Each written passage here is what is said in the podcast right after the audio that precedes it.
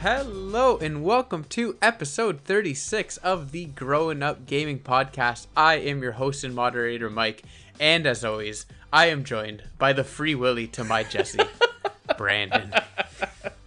That was a good one. Yeah, thank you, buddy. If you are new here, welcome to the squad. I don't know why that one came up, but whatever. If you're new here, welcome to the squad. And for all of our returning Guggernauts, welcome home. We are Growing Up Gaming, your bi-weekly, sometimes weekly, podcast dedicated to bring you all the best in the news, reviews, video games, and your occasional B-movie. And on this week's episode, we are talking Gamescom, Brandon. Shit. We're talking Gamescom, buddy. The big event that's happening right now in Germany. And from there, we're going to be jumping over to Today in Video Game History for Wednesday, August 25th. And then we're going to be wrapping up the show with Brandon and I's top fives Fast and the Furious cars. We've been talking about it for a long time, but it's finally going to happen. Too long, buddy. Too long. I'm very excited because honestly, when just making my list, I was like, oh, that's like picking five cars. That's easy. And you start looking at the list and like, man, does it get tough? Though, especially it's like if we weren't doing honorable mention as well, then it becomes even worse. But yeah, we'll not to mention it's hard too, because if you were actually picking like for practicality, naturally, you're going to pick the top five most expensive cars, sell them, and then never have to work again.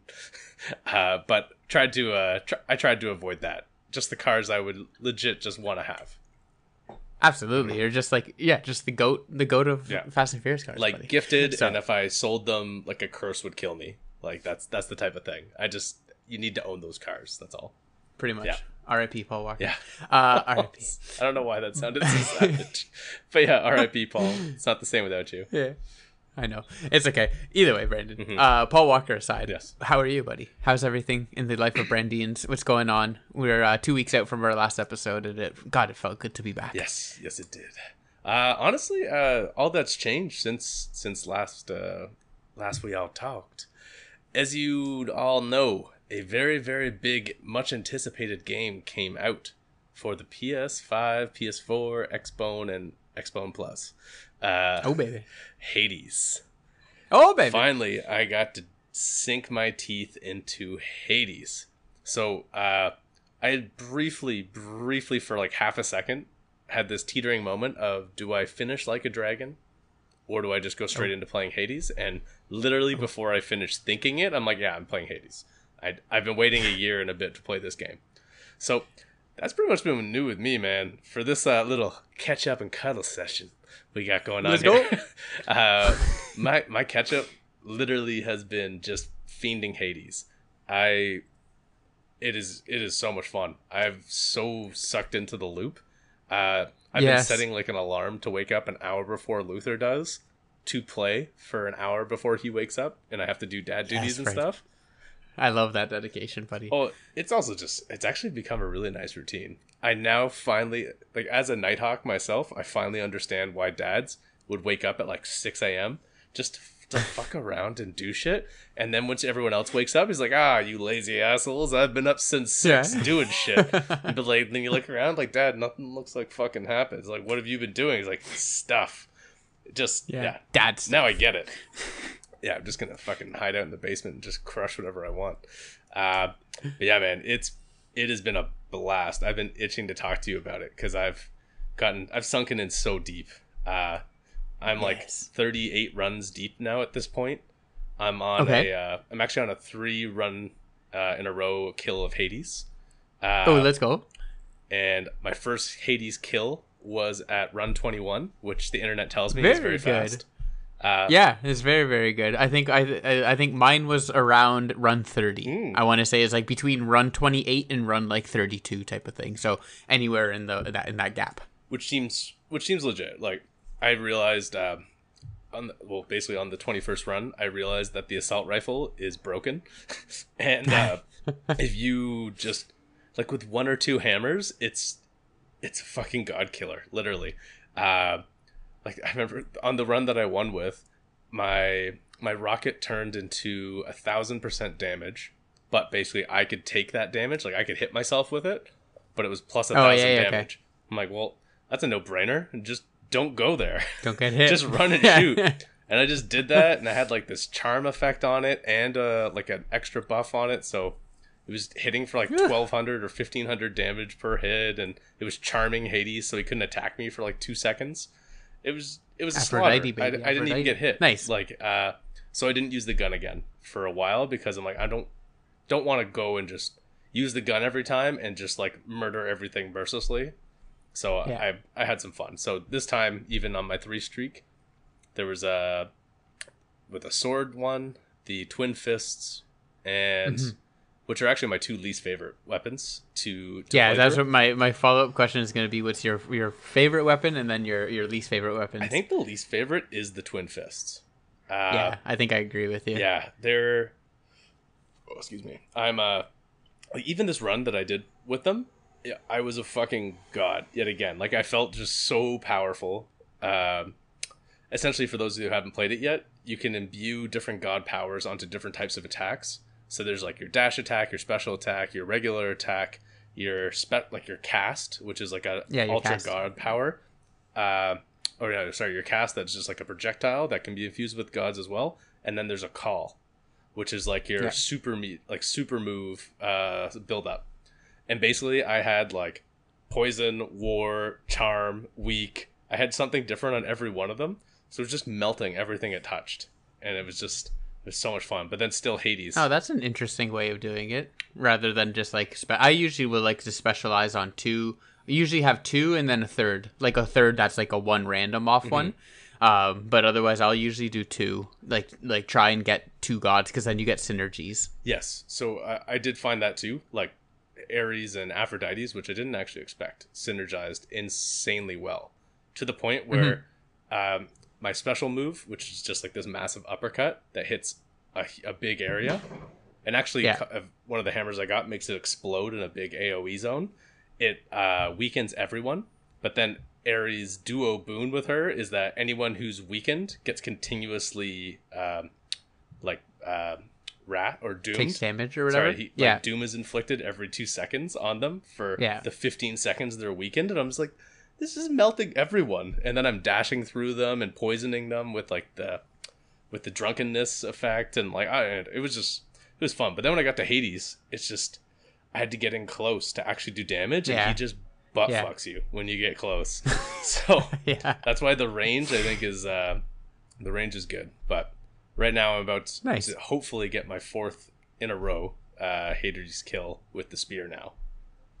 Very very nice. Yeah, because then you can start using the blood to buy different, or to get different, aspects. Like with the sword and, exactly, the different aspects of them all. I've got like 4 aspects so far, but that's the other thing. Now I see why the grind gets you, because once you beat the game once, you unlock this like this pact of punishment where you can add different difficulty modifiers that then let you redo the game again and get all the original boss bonuses.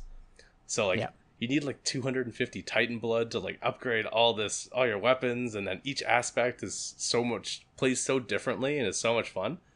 Like I see how this game just keeps roping you in, and actually 2 of my neighbors, I told them about it because they have Game Pass, and Hades came out for free on Game Pass. But yeah, I told them about it. I'm like, hey man, like you should give it a try, see what happens. 2 days later. There's the horn. 2 days later, he messaged me. He's like, "God damn you, man! I can't work." Like he's trying to work from home, but it's like I keep just keep doing runs. So yeah, man, it's so dangerous. Oh yeah, so it's been a little street war of like who can get farthest and like, yeah, awesome. But as a whole, least favorite twin fists. Most favorite is actually really tough because I love the spear. I think it's so much fun to play with. I think it's so versatile and it's great. And I think I have the most fun playing with it, but the assault rifle is just broken in how good it is. So like it is pretty fun to just be a god and just murder everything with like automatic fire, no reloading, shooting arrows and spawning lightning bolts every time you hit someone, just murdering everyone in the distance. It's a blast. That's awesome. I see why. Like I've only played a handful of roguelikes. But I can see why this has been widely revered as the best one ever made. Because there is so many layers of the story and going through it, and it's just something new every time. Mm-hmm. And now I've unlocked some companions, which is a cool thing. Didn't even realize that was a thing until... Oh, yeah. Those little guys? Yeah. They're so cool. Yeah, you can, like, summon some of your people from, like, your room. Like, the giant, the skeleton in your room that helps you practice with your weapons to just get continuously murdered. Me and him are boys now. Yeah, he's the best. Skelly. Yeah, so now I can summon him to be a dummy and basically take hits and, like, get killed for me in a fight, which is hilarious. Neat. Yeah. My favorite weapon, Brandon, if you are looking to unlock another aspect, would be it's the bow, the aspect of Hera, where you can plop your casts. Oh yeah, the triple cast. Like, yeah. So you can throw your casts into that one, and then on the mirror, I'll add in the one I don't know the name of it, but it gives you an additional cast as well.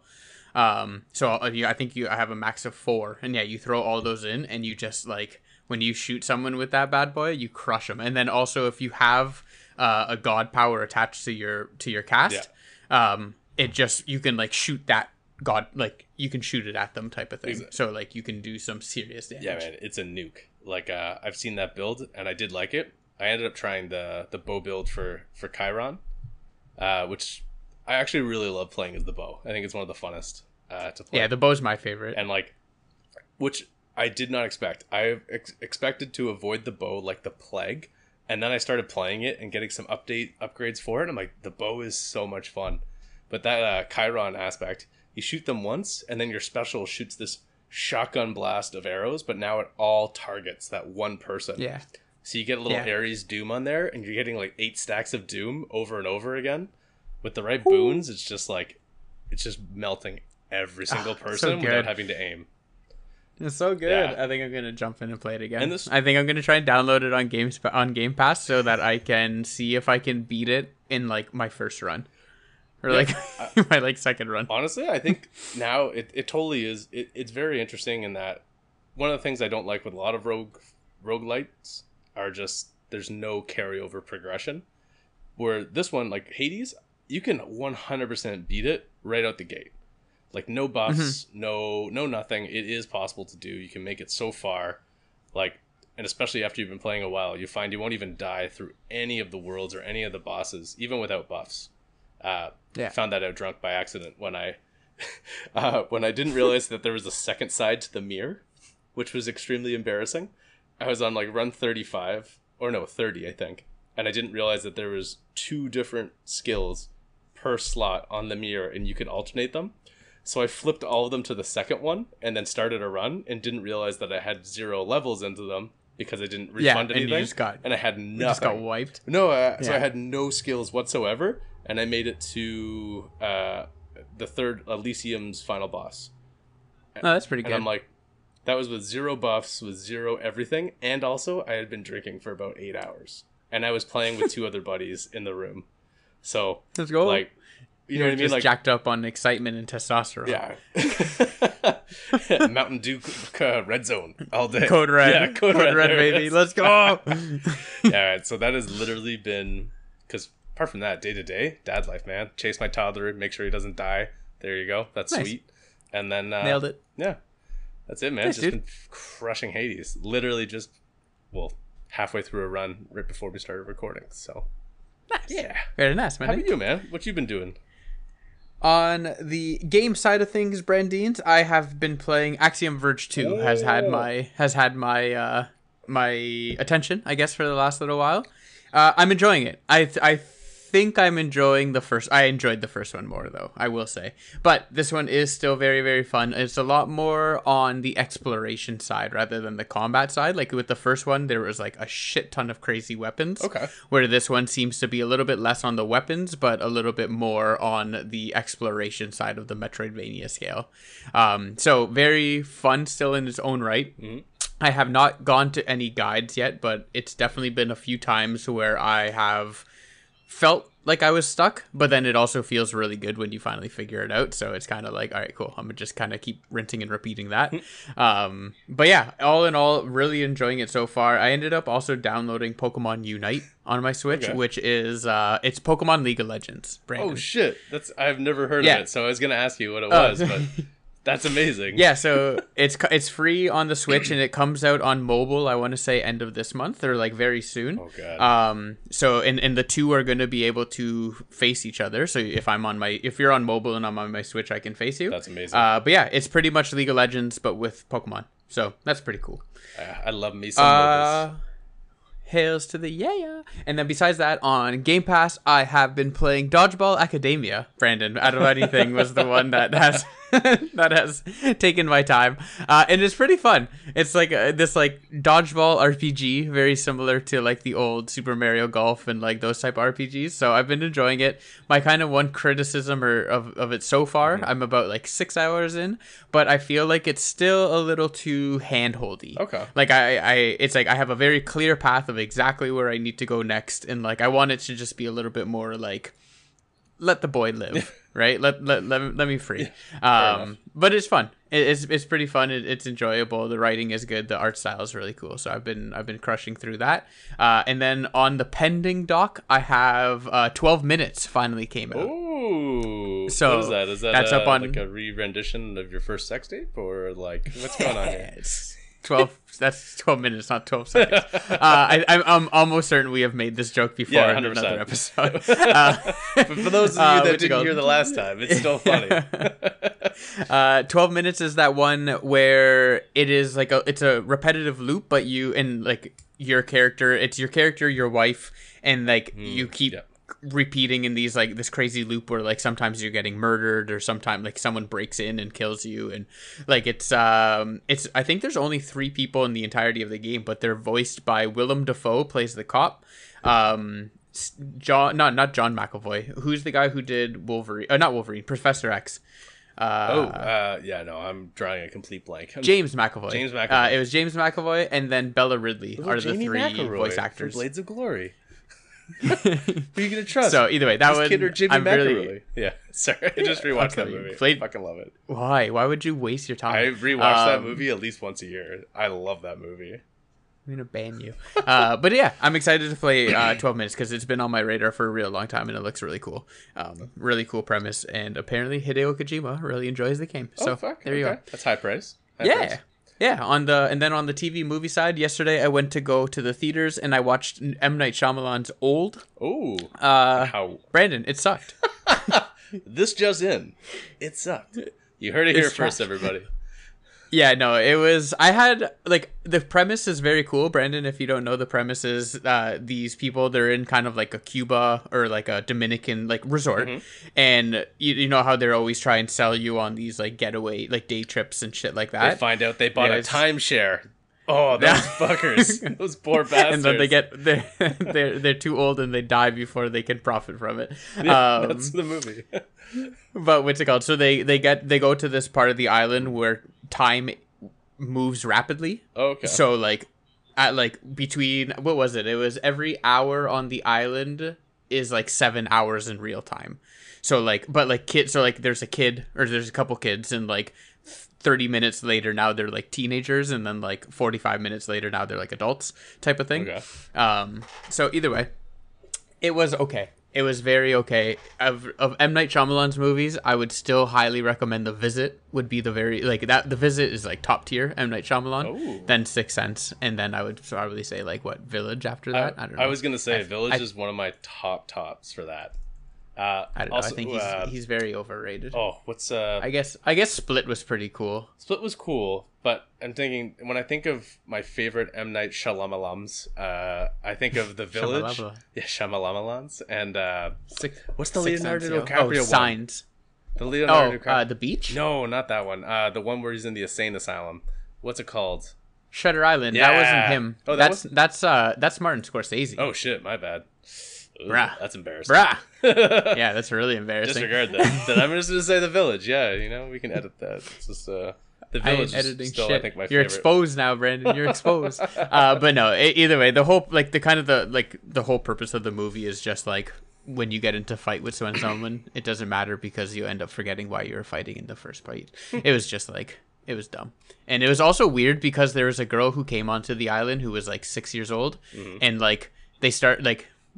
she's still technically 6, but now she's like, let's say, older, but they were like really sexualizing her when she was still like 15, 16 years old. I don't know. It just seemed weird. It's like, why do you have to give her such like a scantily clad like bikini when she's like 6 years old? Is it a like, different actress? Like, or I don't know. I don't know. I think it is a different actress, and then it looked like they did a mixture of like their CGI magic to make them also like. And the acting was really bad. The acting was like super bad. Well, either way, I guess I would give it 4 Botox injections out of 10. Well, and just what you were talking about, I guess with bad acting and hypersexualization of like two young people, I guess it's basically TikTok, the movie, or like what's that going like? Because it's fucked up. I don't know. It's a really weird time that we live in. People should be kids, and like, or like teenagers should just be kids again and not do all this plastic surgery shit and whatever. Yeah. Oh well. Either way, it's sitting at a 53% audience score and a 50% tomato meter score. So I'm close enough with my 4 out of 10. Ooh, but yeah, that reminded me. Speaking of, forgot to say, with my Hades talk, there was a hot take on there because what was it, Brandon? Remember, 2020, one of the best years in gaming, had all the amazing heavy hitters for game of the year, and Hades beat like Ghost of Tsushima, it beat Last of Us 2, it beat, I'm forgetting the other competition, but it beat all those games. And I remember thinking like, there's zero fucking chance that Hades could beat and either of those games. And I'm here to say, Mikey, that Ghost of Tsushima got robbed. Oh, I love Hades. I think it's great. They're playing two different fucking sports. They, I'm saying it. Ghost of Tsushima got robbed. It should have been game of the year. That's my hot take. That's actually, you know what, Brandon? That's a pretty fair hot take. Yeah. I don't even think that's a hot take. I think that I would consider that as a take, if you will. I was gonna say, there's apparently a lot of people on the internet agreed with me at the time, and now that I've played it, and I've played like the fully polished version. I saw some videos of what it looked like on Switch and stuff. It looked like dog shit compared to what it looks like on the PS5. But I also got to play it on the Series X, the Xbox as well. That was at one of my neighbor's houses. So very cool. And like, I'm playing it in its perfect form, arguably, and it still didn't come close to Ghost of Tsushima, like launch edition. So yeah. The new DLC looks pretty fucking cool, I gotta say. Oh man, the what is it, Jin Island or Ishii Island? Yeah, I think it's Ishii Island. Yeah, they added a whole new island and a whole separate part of the story. Like it's a big DLC story, edition with all kinds of new shit. So I'm pretty pumped to get back into it. Hell yeah! Because I've barely even played any of the PS5 upgrades for it. Yeah, so I'll wait and get that after, but it looks pretty pro. Yeah, and then I guess just kind of wrap up our cuddles and catch up. Yeah. But besides that, I guess the only other thing, Brandon, that I did want to talk to you about is, Brandon, I'm caught up on The Challenge. Oh, Brandon. I watched Mikey said 3 episodes, Brandon. Yep. And it fucking sucks. What? I hated it. I did Jesus not Christ. Like it How? At all. I know. Why'd you watch 3 episodes then? Because I needed to know if it was this bad the whole way through. What? It is like, okay, the challenges that they do, they're cool. Mm-hmm. Okay, I thoroughly enjoy the challenge. The whole, like, literally that makes up, like, 15% of a whole episode. Mm-hmm. And the remaining 75% of that episode is so fucking cringeworthy and, like, so hard to watch. Like, Big Brother is not that cringeworthy. Like this is just, like... just terrible. I just like I have, Brandon, I hate to say it, buddy, I have zero desire to go back and watch any more episodes of that show. See, I wonder, like, it's all, I wonder if it's also because, so I've been watching it, I actually dialed it back during some of the lockdowns, and me and Rach watched it from pretty much its inception, which is pretty much like season 26, because before that it was what the fuck was that called? Like, not Road Rules, but like... Yeah, I think I know what you're talking about. Either way, continue. Yeah, it was like an old MTV show that kind of morphed into a challenge show. And then they got TJ Levine, the BMX god, to like take it over and spice it up. So in season 30 is when it starts to get really good, in my opinion. Super hard trash. Like, that's why I love it. They're all super fit, physical people that all just are drunken animals and just want to bone each other, but then they do these massive physical competitions. This season, so all of the old goats, the only one left is CT, who is back because he's getting divorced and needs money, even though he won last season. But either way, like, I mean, I love it. Like, I still, even with all the new people, like all these new different, like, I don't know, big characters basically from all these different shows, like all international. Yeah, I still love it. I don't know if it's just the nostalgia of now watching 10 seasons of it or what, but I love the politics. I love the drunken debauchery that goes down in it. I love seeing it boil out to the people that are just like, that are literally just there because it's a reality TV show and they get paid to get drunk for free. And then by the halfway point, the people that are left are monsters. Yeah. Man, like Kells, the guy that got... I know, he was my favorite one. I liked him. I actually seen him, what was he, Love Island or something. I watched that his season. I was like, oh, that guy's pretty cool. Yeah. And I was happy to see Casey back from Big Brother. She's pretty dope.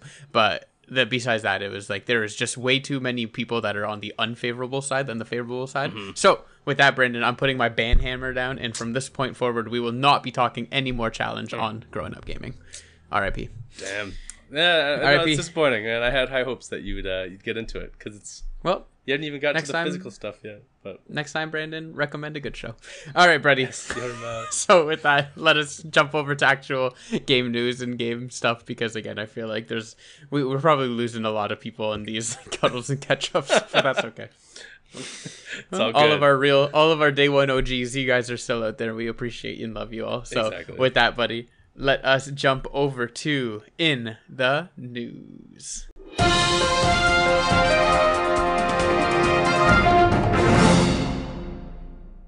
All right, Brandon, it is In the News. This is the portion of the show where we go through the news articles of the week. And right now happening as we speak, Brandon, is Gamescom. Ooh. So Gamescom, for those who don't know, it is the European equivalent of E3. It takes place every year in Germany, in Cologne, I believe. And it is a multi-day event where, similar to E3, a bunch of companies come out and they usually have their own press conferences. They have lots of releases, everything along those lines. And this year, no different, albeit virtually, which still, I don't know. You know what, Brandon? Now I'm starting to miss the, like, I'm excited for the day when they have to perform in front of an audience again. Like, it's, I feel like it's just such a cop out that they can do these pre-recorded ones and kind of manipulate it and tweak it to be whatever they want it to be. I want live, you know? I want people to fuck up. Yeah. No, and I get that. I imagine that everyone in the industry side of things is like, virtual is a godsend because they're not having to... Yeah, they just record it like 2 months ago and just kind of edit it. Exactly. So it's got to be so much easier for them. But at the same time too, I don't know. It's just, I always find the same thing that happens to me when it comes to the gaming season, which is the summer. Once E3 hits, I typically start to dial back. I'm like, I feel like all the biggest and best news really does come out at E3. And then we kind of get some leftovers at the other ones. So yeah, we'll see. We'll see what Gamescom has to give us this time around. As anyone who has taken Chinese food home or / had it the next day, we can all agree that leftovers can be delicious. Yeah, so, Brandon, let's get to those day old chicken balls, buddy, and go through everything that was announced at Gamescom 2021 so far. Let's do it. All right, so we're going to kind of split it up. We usually do 3 articles. 2 of the 3 are just going to be Gamescom. The first one being everything that was announced at Opening Night Live. So that is the big kind of kickoff to Gamescom. Mm-hmm. So, Brandon, the first thing here is Halo Infinite Edition has a release date, buddy. Ooh. And a new trailer. So, Brandon, Halo Infinite comes out on December the 8th, and that is going to be coming to PC as well as Xbox Series S and X. Mm-hmm. And it is going to be both the campaign as well as multiplayer, which is actually pretty cool because I know reports came out, I want to say it was like last week or the week before, that they were potentially only going to release the multiplayer and then release campaign down the line, but it looks like they got their shit together or that was just likely a rumor, and they're going to be launching both. So I'm pretty excited about that because I am in for both, actually, campaign and multiplayer, because campaigns are just, that's where it's at, buddy. Oh man, and that's, as a huge long-term fan of the Halo series and someone who has also shit-talked the hell out of this one on multiple occasions, I'm still super pumped to play it. And I know in like Halo's past, if you beat the campaign, you get like special armor or different mods to show off in your multiplayer. So like, it's fun. I'm excited to do both, and see what crazy wacky shit they've made Master Chief do this time, because I don't really remember what the fuck happened in the last one. Things have gone wild in this game series, so yeah, I need to do some refreshers before December. See what's up. Noise. Yeah. On top of that, so there's two other big Halo news. The first one being that they are releasing a 20th anniversary Halo Infinite Xbox Elite Wireless Controller Series 2. And it actually looks really good. I'm not gonna lie, it looks really, really cool. Yeah. I'm not one for like Master Chief colored controllers, but I would definitely rock the shit out of this one. Well, and this is one thing that Xbox has been famous for a long time, coming out with like big game designs for controllers. I never see this for PlayStation. Like, I would love to have a Ghost of Tsushima little controller, or like, I don't know, or even an Astro Bot one. Like, just, I don't know, this is like fun little gimmicks or something into them. People would buy that shit. Like, Sony, why don't you make it? Come on now. Absolutely. Yeah. Rob has both of Rob's Xbox controllers are the Minecraft ones. It's like the green and the pink of the pig one. They're actually pretty. They're pretty cool. It is, honestly, I do agree with you, because it's something that's so simple to do, but like people go apeshit for it. 100%. Like Microsoft just released new Space Jam controllers, and it's like, yo, I want one. I swear to God, they have them. I believe it. Space Jam edition, and like you don't even have to be like for your games. You know what? Have a Fast and the Furious fucking edition, because a big game, just license it. Do it with Marvel. Like, hit up with anything. Not to mention the fact that they have a million franchises and games coming out nonstop.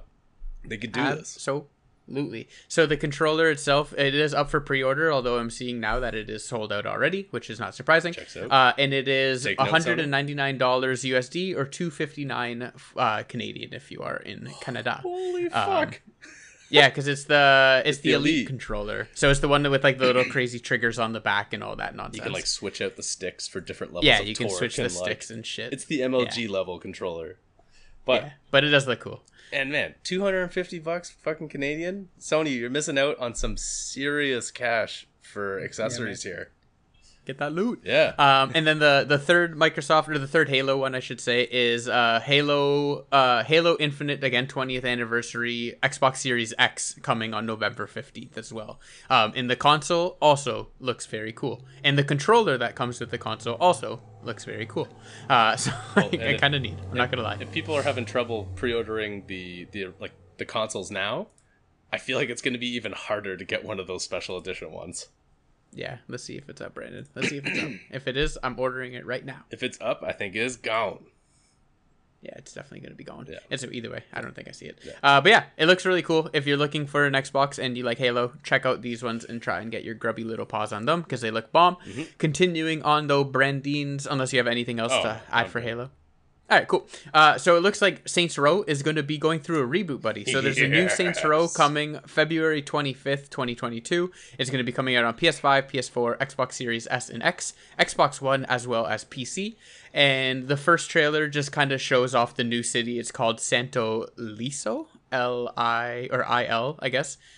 ESO, whatever. And yeah, there's going to be three gangs going off with each other, and it's just going to be more Saints Row madness. I know you've played actually a lot of Saints Row, so bring us behind the curtain. Oh man, Saints Row, what started off in the first game as pretty much a GTA clone, just like not doing it nearly as well, but kind of just taking it a little less serious. I think what the first one got famous was that you could have a dildo sword, that type of shit. Second one got a little less, like even less serious, and then by the third one, if my memory serves, was the greatest fucking game. They just went off the rails. They infused superpowers and like did these crazy, like you were GTA but infused with superpowers. And, like, you do all this kinds of crazy shit. And by the fourth one, you had taken over the country and you were president. And, like, they're nuts. Like, they're just a good time. The third one, as I remember, was still by far and away the best. And the only one that I would say would really recommend to actually play. So amazing. I'll be really curious to see what they do. If they kind of try to delve back into realism or embrace that third epicness of just ridiculousness. Oh, you haven't watched the trailer, clearly, Brandon. They are not going back into the realism world. Oh, thank God. I think they know. They know where their kind of lane is in terms of like the GTA clones, let's call them, and I think they're sticking to that lane as they go full steam ahead. But it looks cool, and I'm all in for more Saints Row. Yeah, 100%. Yeah, just some of the ridiculousness of those quests were just so much fun. So if you could find it somewhere for like cheap and you got nothing else to play and you never played it, throw it out $5 and download it on like your eStore or something and give it a whirl, and you will laugh. You will have probably a good time too. Yes, sir. All right, dude, let us continue going forward. So also released, it's called Marvel's Midnight Suns, and it actually looks pretty cool. It is XCOM style game with all the Marvel heroes. So that one is going to become coming out March 2022, and then they're going to be doing they've only had kind of showed like, let's call it a concept trailer or like a fully rendered CGI one of like no real gameplay, but just a really cool trailer of all your Marvel heroes kind of busting shit up. But that is going to be on September the 1st. They are going to be doing a kind of big gameplay deep dive reveal and all that fun stuff. So stay tuned. That's this week, man. That's going to be this coming Monday. That's amazing. Yeah, September 1st is next Wednesday, actually. I know Wednesday? That because we are going to a Blue Jays game with my company. Oh, that's cool. That's cool. Yeah. I'm the head of the social committee, so we planned a trip to the Blue Jays game. Let's go. Thanks, buddy. All right, continuing forward, Brandon. This one here, huge news, buddy. Get your strap on ready. Horizon Forbidden West has a release date. A re-release date. Yes. So Horizon Forbidden West was supposed to be coming out sometime around now, actually. Yep. But it then got delayed into 2022. But now it is coming February the 18th of 2022. Oh shit! So I only saw a general March date. I didn't realize it was actually February 18th. That's huge. Yes, buddy. Oh, so it is coming. Right. There's a trailer from pretty much like the dev team just saying thank you for your patience, and we just want to make sure that we deliver the best quality possible. Again, we've talked about it before. Take the time. Let this bitch cook, because oh my god, is it going to be good? Yeah. And then on top of that, they also did announce that as of today, there is a new patch that is going to be for the OG Horizon Forbidden West to allow it to play at 60 frames per second. So some additional FPS for all of you, additional frames for all of you frame noobs. Yeah. But yeah, either way, I'm really excited. I platinumed the first Horizon, and I cannot wait to get to play the second one. The first one was so cool. If you've never played it before. For this series basically follows Aloy, who is a fiery spice ginger chick, and she is a ultimate badass warrior that legit fights dinosaur robots sent from the past, technically, because the world apparently got so fucking evolved that they destroyed themselves. Who could send that happening? And then now there's fucking rogue dinosaur machines that are murdering the fuck out of everybody, and they're like literally hunting them with bow and arrows and shit. But then you just like spice up your arsenal with little bits of robots, and it's so cool. And the concept sounds wicked, but the storyline, the character developments, the things that are happening apart from the dinosaurs being fucking cool, and eventually you learning how to take them over and ride them and all that good stuff, is so much fun. And the weapons are so cool. So if you've never played it, it's a need. It's not a want. Absolutely. It is a need to play on anyone's list. Absolutely. Very, I think you put it very spectacularly, and yes, I completely agree and concur with everything you said. If you haven't played it, please do yourself the favor and do so. It's wonderful, and again, I can't stress enough of how excited I am for the second one. So, and also that release date, I feel like works perfectly because my work is on we go on a no vacation kind of like lockdown, and it gets lifted right around then. So I'm gonna just book 2 days off of work and just go wild. Amazing. So it'll be glorious. All right, buddy, continuing on. So they released a 9-minute, almost 10-minute extended look at the new Call of Duty Vanguard. So it is about their campaign. I have not watched the 9-minute trailer, but I will get back to you guys next week. But yeah, Brandon, excited for a new COD? No, not at all. I'm good. You played one COD, you played them all. The only time I played them is with you guys online. And even then, when they started to take up 250 gigs of my hard drive and I had to delete everything else, I just told them to fuck off and deleted them indefinitely. So yeah, I'm all caught it out. That's okay. But people that like it, super pumped, happy for you. Enjoy it. Yeah. Well, Brandon, since you don't like cod, halibut, we continue this conversation with the next game. Fishing jokes. I like it. I hate myself. Oh. All right, dude. The new LEGO Star Wars The Skywalker Saga gets a new gameplay trailer and spring 2022 release date. Continue talking or pass? Oh, that's we can just keep going to the next one. LEGO Star Wars is fun times for everyone involved. Yeah.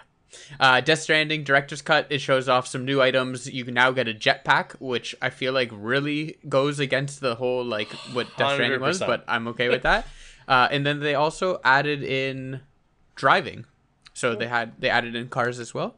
So pretty cool stuff there. Yep. Far Cry 6 gets a new story trailer. I was not. This all came out earlier, right before actually starting. We recorded, so I did not get a chance to look at it yet. But Far Cry 6, I believe, is going to be on my buy list. We talked about it in not last episode, but maybe the episode before that, where I just got re pumped and we were shooting the shit about it because of the new one of the storyline trailers that came out that said they're coming at like HBO level miniseries storyline development. And I was like, oh, you had my curiosity. Now you have my attention. So I don't even need to watch this story trailer. I know I'm buying it. I know it's going to be amazing. Let's go. Yes. Yeah. Amazing. Sounds good. Next up, Brandon, is April O'Neil joins the playable characters in the new Teenage Mutant Ninja Turtle Shredder's Revenge. Oh, and now, who Brandon, hasn't wanted to play with April O'Neil? There you go, buddy. This game looks fucking amazing. I cannot stress again as like how much this game looks awesome. It is the mixture of the team who's making this game is part the team that made Scott Pilgrim versus the World, and then part people who were like on the OG Ninja Turtles, like kind of like Turtles in Time developers. So like just the amazing amalgamation of people who love this franchise, love the series, and love beat 'em up games. And it really shows. Like when you watch a trailer for this game, you're just like, there's no way this game is going to be bad because it just looks too so hot good. To fail. And if it is bad, I will be so sad. Yeah. But it looks awesome. Yeah, it looks awesome. 2022 release date, but besides that, it's like, again, let this thing cook. It looks like it's all hand-drawn animation and shit, so like you guys take the time. Exactly. As always, I'll have no problem with the game getting delayed if when it comes out, it's bomb. If you delay the game for 6 months or a year and it's shit, then I'm gonna be a little pissed. But take all the time. It's gonna be amazing. Scott Pilgrim versus the World was an amazingly fun co-op beat 'em up. So to have that with Ninja Turtles, I'm pumped.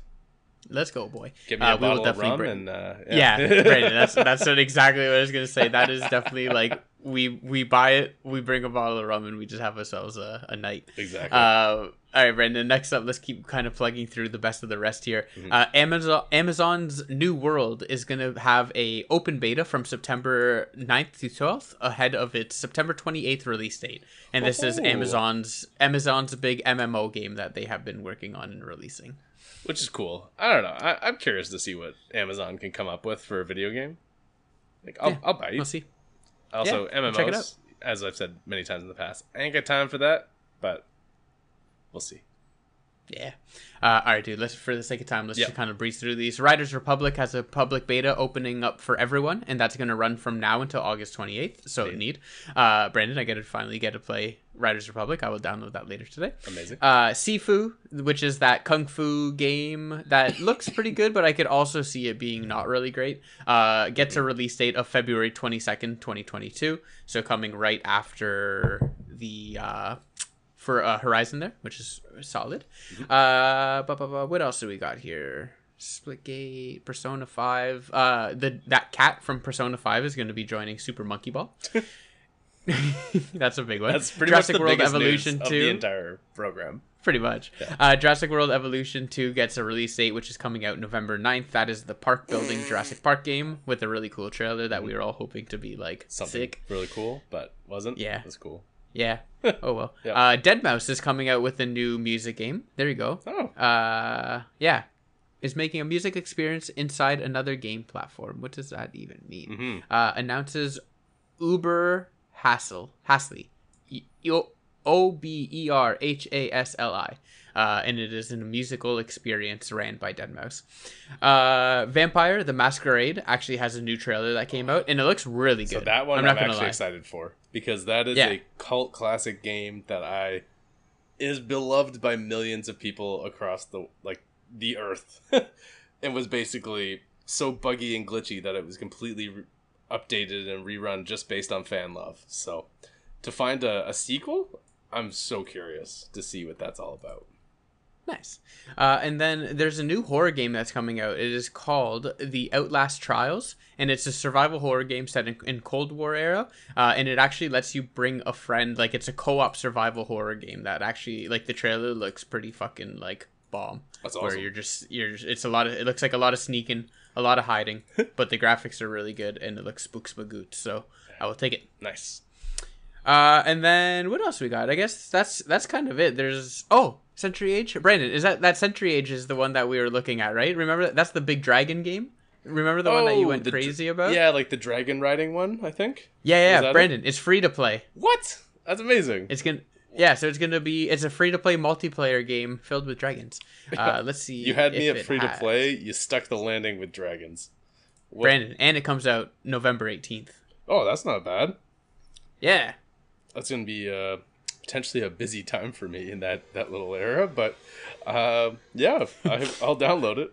I'll try it eventually. Get your fucking priorities straight, please. Yeah. New baby or dragon game? Come on. Yeah, that's true. Of me. That's true. Yeah. What was I thinking? Nice, dude. So that was all the announcements over at the Gamescom, the opening night ceremonies. And now, Brandon, let's jump over to Xbox's one. Again, we can kind of breeze through this here. Mm-hmm. So they opened up and showed a lot of Forza Horizon 5. Again, I'm really excited about this one. They showed off the cover art of the game, which is going to have a beautiful Mercedes AMG, as well as the unbelievable Ford Bronco, the Badlands edition. So that looks pretty cool. Yeah, a lot of history with the game looks Broncos. Great. I actually love the new Ford Bronco. I think it's beautiful. Yeah, it's a fun looking little car. Yeah. Yeah. And then they also announced a new Forza Horizon 5 controller, a limited controller that goes with it. Again, and that one too. It looks awesome. It's a mixture of it's baby blue, pink, and yellow. And the yellow see-through, and then there's a big splash. Picture someone had a paint can of blue and yellow, and they kind of hucked it over the controller. But either way, it looks really, really neat. I'll send you a picture later, Brandon. Oh, I took a look at it before. Actually, it does look cool. Oh, what'd you think? Oh, I thought it looked cool. It's a little. It's not something I would buy, but it's a little too splashy, colory for my liking. But that Master Chief one, yeah, that would have been my jam. Yeah, $290 later. Yeah. Fuck that though. I wouldn't pay that much. I don't need an MLG controller. Rachel would take your nuts if she came home and. But Rach, the latency. I save a little bit on the latency. I love the Forza Horizon series. It just reminds me so much of Need for Speed, Underground 2 days back then. We just get good songs, crazy racing, upgrading your cars, and just arcade racing. So much fun. Yeah, boy. All right, dude. This next one, actually, I know you're going to want to talk about, but Dying Light 2 gets a brand new trailer, and the release date is going to be December the 7th, 2021 for Dying Light 2, buddy. So dude, take us through it. That's soon. That's awesome. Dying Light, for those that, we've talked about it before on the show here, it was an amazing game. The first one, when it came out, was like a parkour running zombie survival game, kind of like Dead Island style, melee combat and stuff like that. You don't want to make too much sound, otherwise you draw on all the zombies, typical zombie shit. But the cool stuff really came with its night mechanic, whereas you got warnings because at night all the lazy zombies that just kind of amble towards you all disappear, and now the nocturnal zombies are insane hunters. The second the sun starts to go down, just fucking these monster terrifying zombies that just start emerging everywhere and hunting you. You will die in seconds at the beginning of this game if you are stuck outside at night, and you have to make it to shelters that can that have all these light fortresses set up to defend. And some of the puckering moments were so crazy because there was the best gear in the game, all these best loot, all these best materials, everything you could really get at night. And if you could kill these monsters, you get the biggest upgrades and experience and new skill points and all that stuff. but it was like suicide runs. So I don't know. Yeah. It was such a fun little mechanic. So I'm glad that they're coming out with a second one. I didn't see any mention of the night mechanics though in the trailer. So I'm hoping they didn't do away with it, because that was kind of the only thing that really made that game stand out. It's definitely there. I could have sworn the guy was saying, when I was watching it, he was saying that like they've made the night stuff even actually more intense, or I think they made the day stuff even more intense. Either way, something's more intense. Yeah, because the day. But yeah, there's definitely still day and night. All right, yeah, because the day, the daytime effects, yeah, it was a little bit more like simpler. So just from the trailer I saw, it was a lot more human interactions, a lot more like intense combat with humans. So I could see that being absolutely awesome. Like now, instead of just like crazy hunter killer zombies at night, maybe you have other insane humans like yourself also foraging out there trying to murder you and take the extra materials and gear and all that shit. Yeah, it looks like so much fun, and the parkour looked really cool in the trailer, like multi-wall jumping off of like zip lines onto like poles and flinging up, jumping off buildings, throwing grappling hooks out, and actually like rocketing through windows and like kicking people and shit. Looks cool. Nice. Yeah. Well, I'm very excited to check that one out. I pray that that's a Game Pass game. I don't think it is, but like, oh man, I just hope it's good. I do want to play it, and they don't fuck it up. That's true too. All right. Well, either way, we will find out soon, buddy. We'll find out on December the 7th. All right, dude. Continuing on, Microsoft Flight Simulator getting another juicy update. So they are focusing on Germany, Austria, and Switzerland. So the region where Gamescom's taking place, and they're adding in like all the huge landmarks and stuff. So now you can do more when flying around there. And then they're also adding in competitive like PvP racing, which is really cool. Okay. So and this is on top of their Top Gun update that's coming soon, where you get to fucking fly fighter jets and shit. So like that stuff's gonna be really, really cool. And then as part of the kind of as part of the Microsoft Flight Simulator, when they're talking about it, they also showed off that they are working with a whole bunch of museums from around the world to digitally capture over 40 like historic airplanes, and they call it digital preservation. So they can make it so that they can replicate these by like, I think they said it was like nothing more than like a few centimeters difference between like the real one and their world. But just as like an amazing way of being able to get planes that maybe in 10 years from now, 15 years from now will not exist anymore. And like, because of this game, like, you can feel what it was like to fly it, and with the sounds and everything else about it, right? Like the internals of it, go through the cockpit and all that type of stuff. So I think that shit's really, really cool. Especially like I can see a lot of use cases for stuff like that with various things like F1 cars and whatever it is, right? To be able to digitally preserve it in that sense is pretty neat. Yeah. I don't know. I'm waiting for the Flight Simulator update where you can fly over the secret island of Forza Horizon. There it is. Fuck. And you can like fly over live races that are actually happening. That would be really cool. Yeah. If they just like make it meta like that and bring it in. Yeah. I don't know. That's awesome. Yeah. All right, Brandon, next game I want to talk to you about is called Into the Pit, and I actually think you would really enjoy this one. I think you should check it out. Pretty much what it looks like, it looks like Doom. Picture Doom, but instead of a gun, you have your hands and you shoot like pew-pews out of your hands, and it's like it's a first-person game like that. Okay. So yeah, first-person Doom game where you shoot shit out of your hands, but apparently it is a retro FPS roguelike, they said. So what? I'm guessing there's gonna be I guess it's like put Doom and roguelike together, and you have Into the Pit. But it looks really cool, and I'm definitely down to checking it out. There it is. I got the trailer up here now, so I will check that out. And coming out in the fall. Why not? Yeah. Yeah, boy. And then after that, they just did a big sizzle reel of a bunch of Humble Bundle games that are going to all be coming out on Games Pass, which is pretty cool, including Dodgeball Academia was in that list there, which is awesome. But then they had a couple other really cool ones. There's a game called Unpacking, Brandon, where all you do is put shit out. Like, you literally just like decorate, like unpack rooms, and it just looks so calming and peaceful. I need it. Oh, almost as good as Lawn Work Simulator. Hells yeah. And then on top of that, Brandon, so then we had Age of Empires 4. So they announced that they're going to be doing 28 documentary style, like kind of history of, and then is called Hands on History actually. And then they showed the one which was explaining the, how do you pronounce it? The big thing. Hold on. It is called trebuchet. Yeah, that. There you go, buddy. Yeah. Thank you. So like the catapult. Yeah. Well, whoa. There's a big difference between a trebuchet and a catapult. But yes, yeah, the catapult thing with extra oomph, I'll accept that. There you go. Yeah. Either way, it's the one with the string and the big arm and it shoots. So they're releasing these documentary styles that explain like the creation of it, how it works, why it was created, like all that so type badass. Of stuff. It's actually really cool. I'd watch that. Yeah, it was actually really, really cool. The one I would recommend watching it for the trebuchet. Did they say that it's going to come on Xbox and not just PC? I do not know. All right, I will investigate this. Thank you, buddy.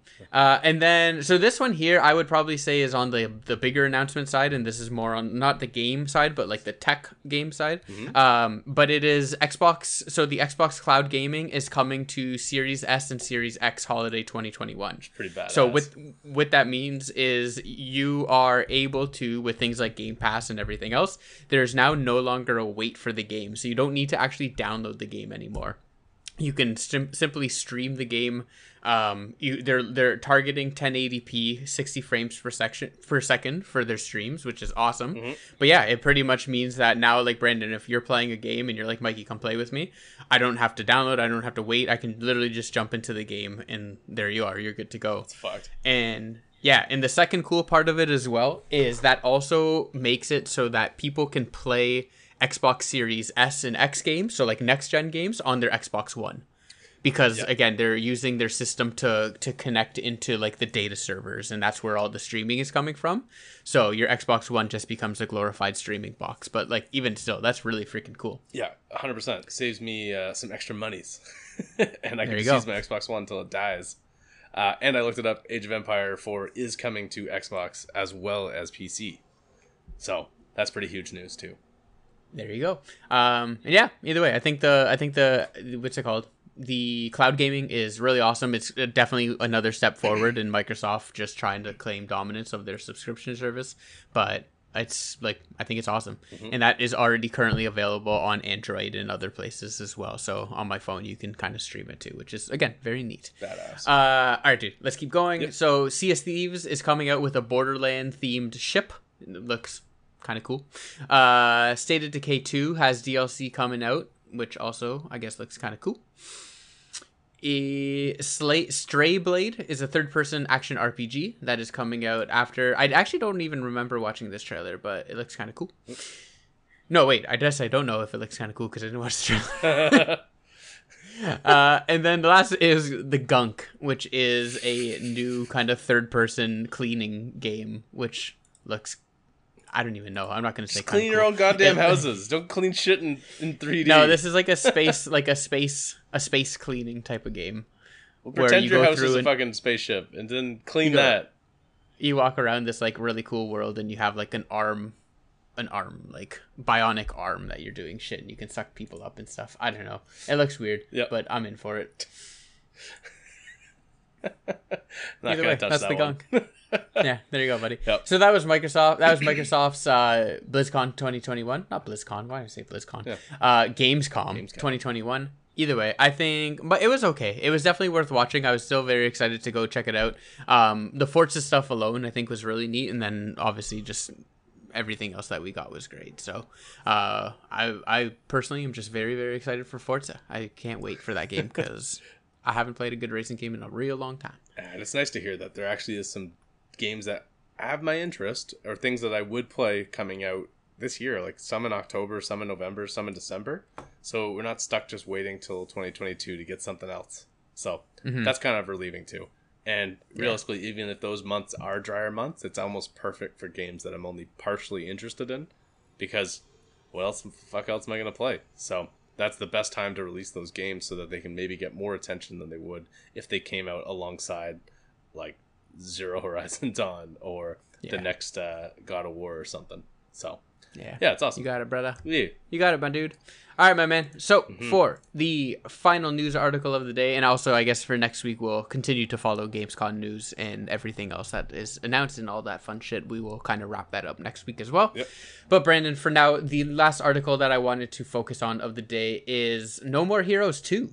3. So No More Heroes 3. Thank you, Brandon. It is coming to the Switch very, very soon. And kind of the big news around it is they have recently, or as of today or last night, they have changed the embargo date. So now no one can release any reviews or news about that game until 9 hours after the game has been released.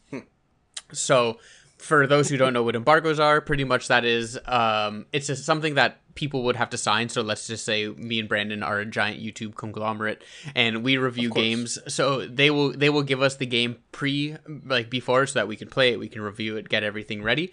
And then we cannot post that video until embargo is up or released. So that's sometimes like if you ever go on your YouTube and you see a whole bunch of like things for the iPhone 13, it is because the embargo came up and now everyone can release their video. So this is kind of stem some excitement in the video game world, and that is because usually embargoes do not A, get like moved like that, especially last minute, and B, usually the embargo comes up either before or at the time of release, right? And again, when they're pushing it 9 hours ahead, which actually, like, it's not the end of the world. It's not like they're putting it like a week ahead or 2 days ahead, whatever it is. Mm-hmm. But it is 9 hours ahead. And there's a lot of people mad because there's going to be people out there who now purchase the game before the review comes out. And kind of like a lot of people base their buying decisions on reviews. So, Brandon, I'd love to get your take on this. And that's just it, man. It's not a good sign. Like, some games have come out where it's just like, yeah, I don't give a fuck. Like, you can review it right away. Like, you'll get the review a week before the game comes out. It's almost annoying because you're like, oh, sweet, I have to wait a whole week to get this game that got amazing reviews. But now, yeah, standard practice, par for the course, within a 24 to 48-hour window of the game being released prior is what you get. So that is standard, par for the course. This one being moved to 9 hours afterwards definitely seems like they're going to take advantage of people that are like pre-downloading so that their game is actually installed on their console, so they've actually bought it and they can't refund or like cancel their purchase or anything. Or it could just be cash grab right for the first couple hours, like just people that are so excited because this is a really, really anticipated game for, like, it has a huge following.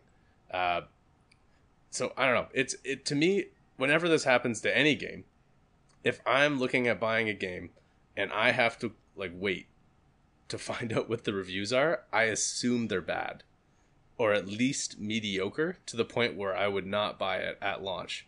So I understand the skepticism that this caused, and who knows if they would have actually been better off just letting a bad score or mediocre score come out beforehand. But who knows? Somebody in their business department knows what they're doing, but it's fucked up. I don't know.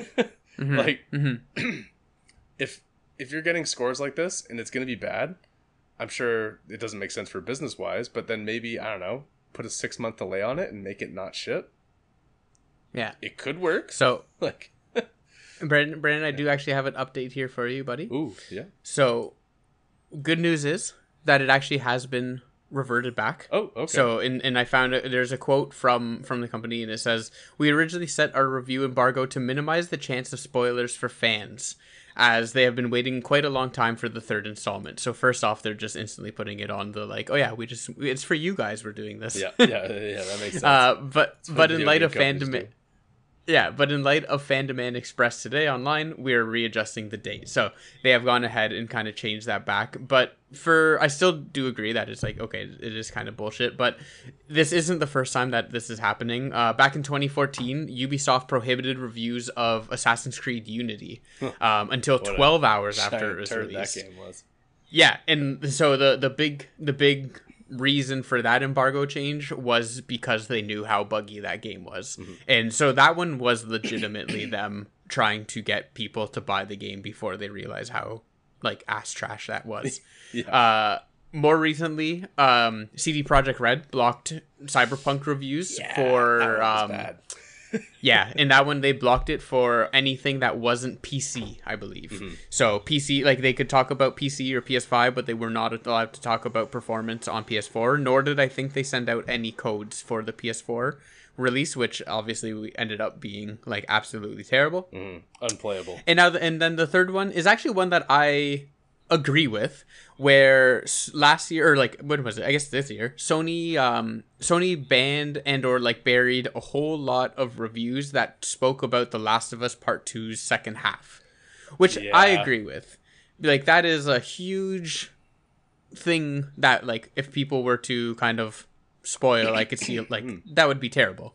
Well, yeah, so I kind of get. It's not, they're not doing that embargo because the quality of the game, it is literally that it's like, hey, we have this big, like, holy crap moment that we don't want to spoil. And I think that's fair. Yeah, I think studios should be able to retain that, like, that amount of privacy to their product. And Last of Us 2 had so many script releases and leaks, and people were losing their shit reading things that happened out of context, not seeing how they got there to that happening and all this other stuff. The game was great. Realistically, start to finish, complete masterpiece, incredible game, incredible piece of, like, art form in media of any kind. Just in so good. So just goes to show that, yeah, that one was a whole different issue, basically, with that leak. But either way, yeah, embargoes can be scary and not necessarily good signs. Yeah. Well, I'm very excited for it to come up. Or like get released now, I guess, because now I do really want to see what the reviews are going to be, even more so than I did before. Yeah, if they're straight 6s, then I'll be like, that's why. But if they're 9s, I'll be like, well, fuck me, I don't know. There you go. What do you even believe in now? Yeah. I don't even know. There is no God.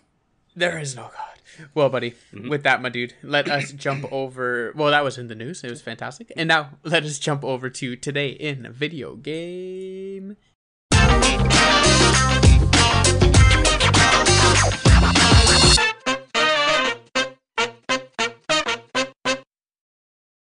All right, Brandon. So this is Today in Video Game History. This is the portion of the show where we go and do a deep dive back in the games that were released on today, August 25th. Brandon, we got some bangers today, my boy. Oof. We got some bangers. So we do run this like rapid fire. If it is something that Brandon wants to talk about, or if we want to talk about, we stop. Or otherwise, we pass it, keep it rolling, and keep it cruising. So with that, buddy, let us kick it off. 25 years ago, August 25th, 1996, Tekken 2 comes out on the PlayStation. Ooh. Yeah, I've actually never been a really big fighting game fan, personally. So I've actually barely ever played a Tekken game. Ooh, Brandon, Tekken 2 is masterclass. I've heard good things, don't get me wrong. And I do buy Mortal Kombat every time it comes out. But I don't dive deep into the realm of the fighting games. Yeah, Mortal Kombat's definitely a lot more fun than Tekken. Tekken, I would put on the lower tier of the pick-up and play, like, fun fighting game. Gotcha. Because it's definitely a lot more combo based heavy, and it's like when you pick up and you just button mash, it's not nearly as fun as like button mashing in other games. Yeah, Mortal Kombat, you could be drunk and button mash and still do pretty decent if the other person isn't amazing. Yeah, but you do get Eddie Gordo, who is the goat of all goat, as well as King. Both Eddie Gordo and King, but King was my favorite growing up. He is a wrestler, like a huge jack guy with a tiger or like leopard kind of mask that he wears, and he's fucking sick. Yeah, I could get on board with that. Yeah, he's dope. All right, dude. 24 years ago, August 25th, 1997, GoldenEye 007 comes out on the Nintendo 64. Baby, the first pinnacle in FPS gaming. The odd job versus jobs debates, the complex with all the secret hidden walls. Hells yeah. Oh man. And then there was that Xbox 360 remake leak that happened onto the internet like last year or earlier this year. Just GoldenEye, the memories there. Like, that is a game I do not think would ever hold up in a million years replaying it. No. Especially mostly with a single joystick. Yeah, a single joystick. It's the controls. Yeah. Oh, buddy, using the C buttons to like strafe and look up and down and stuff. It's just is weird. Yeah. It's so weird. So bad. But it might not be terrible if they redid it for Twin Stick, but either way, I think that was every 90s kid's just, like, I don't know, just the pinnacle of a good sleepover. Just fucking crushing, like, 4-player, GoldenEye, no odd job, no Jaws rules, obviously, because if you have odd job and Jaws, you just can't get headshots the same. It's a dirty trick. Or everyone plays as odd job. Yeah. Oh man. Yeah, those are fun too. Man, it was a blast. What more is there to say? The memories will live on in, like, I don't know, up on that pedestal for all time for all the 90s kids, realistically. And I'll never go back and play it again, so those don't get ruined. One day we should, buddy. One day we should go back and at least try it, but I do agree. It's like just the zeitgeist that this game holds on. Is that even the right term? Either way, they're like, this. What this game has brought into video games as a whole is like, you cannot even question it. It's like, it's sitting at a 96% on Metacritic. But yeah, just every kid from the 90s has very fond memories of hanging out with their buddies and playing four people Perfect Dark. Like, it was very tough to beat in terms of just sheer fun. You just said Perfect Dark. That's because Perfect Dark is better than GoldenEye. There, I said it. Yeah, realistically, yeah, it was. Perfect Dark was the one, the follow up that was actually like better in a lot of ways, realistically. Yeah, and had a laptop. But Brandon, so I know I fucking need the laptop. GoldenEye, it did sell over 8 million units worldwide, making it the third best Nintendo 64 game, behind Super Mario 64 and Mario Kart 64, which were both like pack-ins at one point. So I think that makes sense. It's Mario 64, so. I think, was one of the only good, well, one of the best launch titles that came out with the system. So, you know, that makes sense. Mario Kart 64 is just lit as fuck. One of the best Mario Karts of all time. All right, dude. Let us continue on, because GoldenEye's too good. 19 years ago, August 25th, 2002, Super Monkey Ball 2 comes out on the GameCube. Oh. I know, yet again, there's a big audience for it. Never owned a GameCube. Never played me some Super Monkey Balls. Super Monkey Ball is very fun. I'm very excited for it to come back on the Switch, Brandon. I'm very curious to see it come back. And it's just maybe dabble, you know? Just fuck around with that little monkey. It's a fun little arcade game. That's for sure.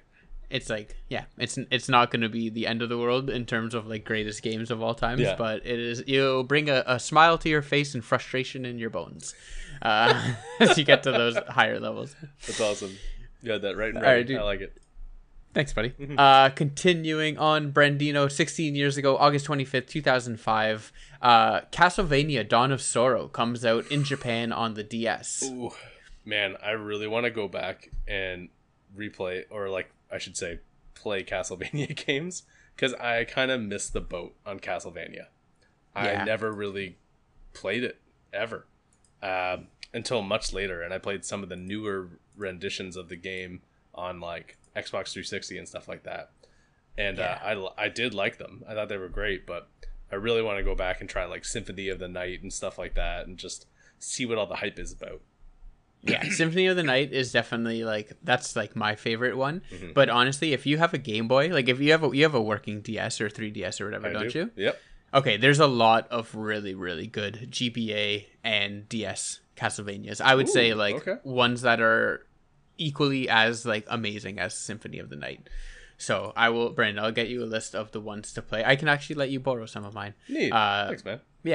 Yeah, no worries. Most notably, Area of Sorrows is a very, very fantastic game. That one came out on GBA, and either way, I'll get you some good Castlevania games, because the 3DS ones or the DS ones are solid as shit. All right, dude, continuing on, 13 years ago, August 25th, 2008, Super Mario Sluggers comes out on the Wii. Never played. That is Mario's forte into baseball. Oh. Because the boy just does it all. Yeah. Man, for an overweight plumber, the man is really athletic. Plays sports nonstop, and he crushes them. Man, he makes it to, he beat Sonic in the Olympics. Like, he's good. He's real good. But yeah, I remember that game being very, very, very mediocre. So not too much to report there. Yep. All right, buddy. Continuing on, 12 years ago, August 25th, 2009, Batman Arkham Asylum comes out on PS3 and Xbox 360. Huge game. That game, much like the Dark Knight renditions of the movie franchise, that game revitalized and like reshaped how people could think about a video game based on a license. Yeah. That is one of the pinnacles where people be like, oh man, licensed games are shit. Be like, Arkham Asylum. He's like, fair point, man. Like, yeah, it was so good. It spawned, I know, and three games, like, oh. Yeah, so it spawned Arkham. Well, technically, I guess it had Arkham Asylum, Batman Arkham Origins, and then Arkham City. What was it? Arkham City and Arkham Knight. Yeah, were the other ones that it came from. But not only that, buddy. Like Arkham Asylum and like the Batman series, I guess as a whole, really redefined the third person. like action game like that. Like think about all of the games that took the combat system that was really like Arkham Asylum, I think created and then I was like perfected in Arkham City. But games like Spider-Man, other like that one that really pulls from it. The Lord of the Rings. The Shadows of Mordor. The Mordor games, right? Where like, you press triangle to dodge as the thing appears over the guy's head and you go over it. And that like just that very fluid game. That was like both Shadow and Mordor, both of them are painfully underrated. Amazing games. The Nemesis system? Holy shit. That is something that I don't know why the fuck it isn't in more games. It's so cool. Yeah. Like, they actually have it patented, that's why. Well, then they should fucking use it. I know, they really should. Like, for those that don't know, the Nemesis system essentially is like, basically you'll fight like big ass characters that are orcs and you're like battling against their armies and whatnot. But sometimes they'll escape from death and come back in the future and remember you. Sometimes they'll beat you and they'll get stronger. Like they will actually get stronger dependent on how you killed them or how they killed you. They'll move up the ranks, have little different sub bosses, get new abilities, and they literally will call you out. Like if you see them again, they'll be like, "What up, bitch? I'll kill you again. Remember last time when I cut your arms off or something?" It's really cool. Sorry, that's my little rant and tangent. All good, buddy. Actually, yeah, that is quite a rant. I will post in the show notes. There's a YouTube channel called Game Maker's Toolkits where they talk about very cool video game mechanics, and they have a whole 25-minute episode all about the Nemesis system and like how it was created and everything else. It's very good. I will post it. But yeah, going back to Arkham Asylum, the game is amazing. It was pretty much 3D Batman in a Metroidvania style world with that free-flowing combat that they kind of invented with this game that has pretty much impacted every other open, like semi-open world 3D action adventure game since, and just awesome. Like it had the Joker Riddler or the Riddler challenges, and like you go through Arkham Asylum and fight all the bosses there, Killer Croc and all that other good shit. Really great games. Need it. All right, dude, let's continue on here. 11 years ago, August 25th 2010, Scott Pilgrim versus the World, the game, comes out on Xbox 360. Amazing. Like I've talked about that game on this episode alone. I've talked about it on other episodes about beat 'em ups, and I've talked about it on our discussion of actually if you own your digital properties, which Scott Pilgrim vs. the World I owned on 360. They took it away from me, and I was not allowed to play it again, even though I bought it. Those bitches.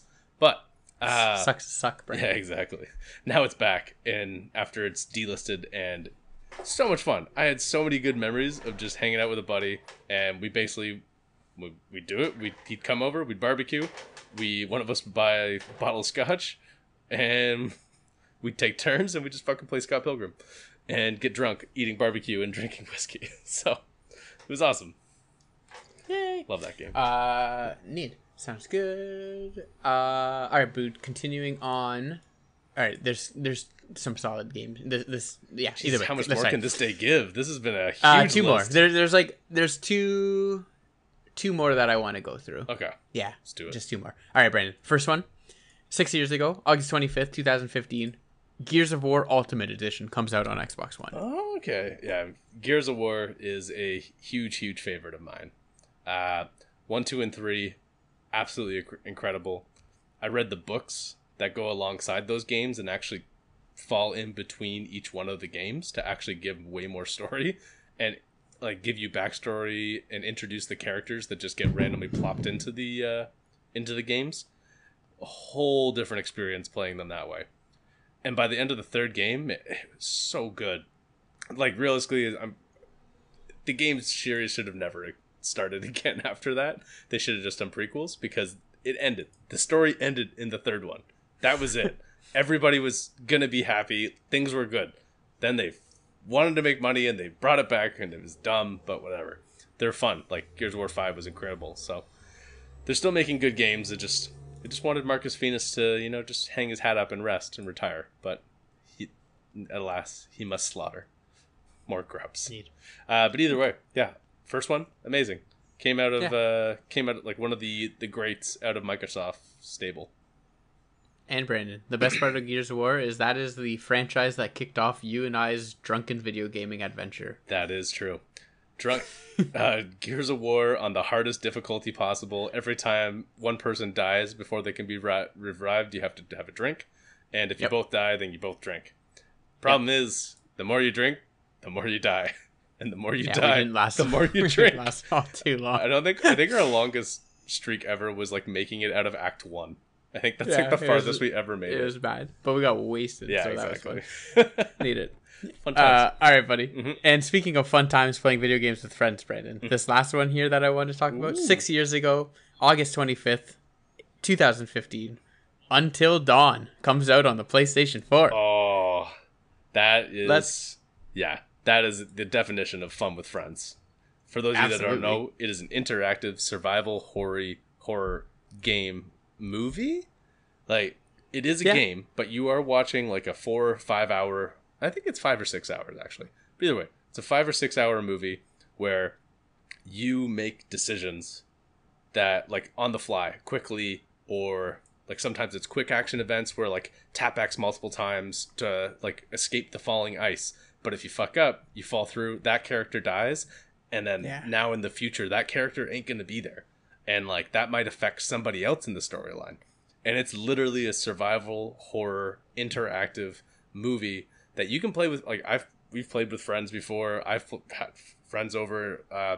My wife's had friends over that doesn't play fucking video games, and they've just watched it and been like, make decisions together as a group and just see how it plays out. It's so much fun.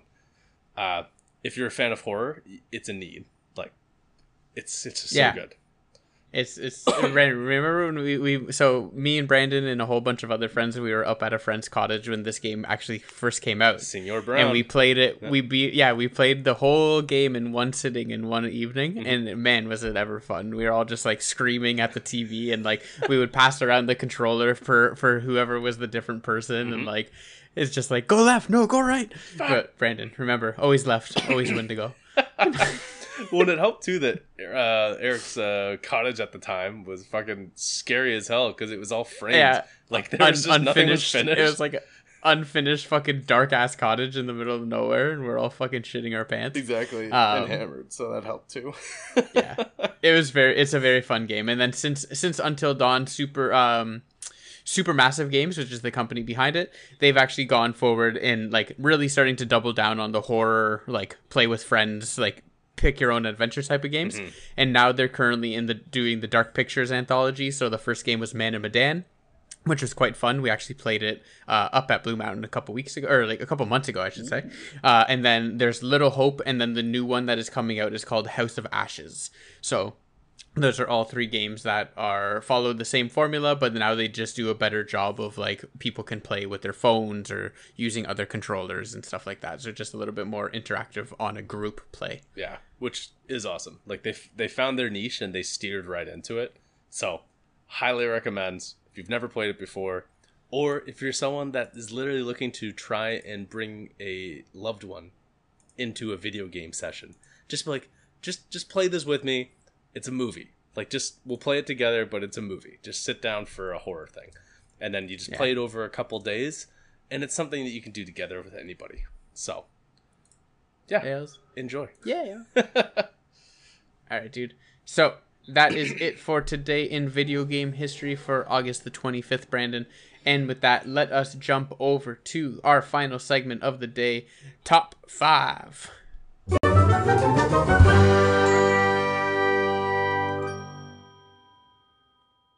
All right, Brandines, today is the day, buddy. After months of you begging and pleading for us to do top 5 Fast and the Furious cars, it is time for us to do our top 5 Fast and the Furious cars, man. So, for those who don't know, Fast and the Furious is one of the greatest, most realistic movie franchises out there.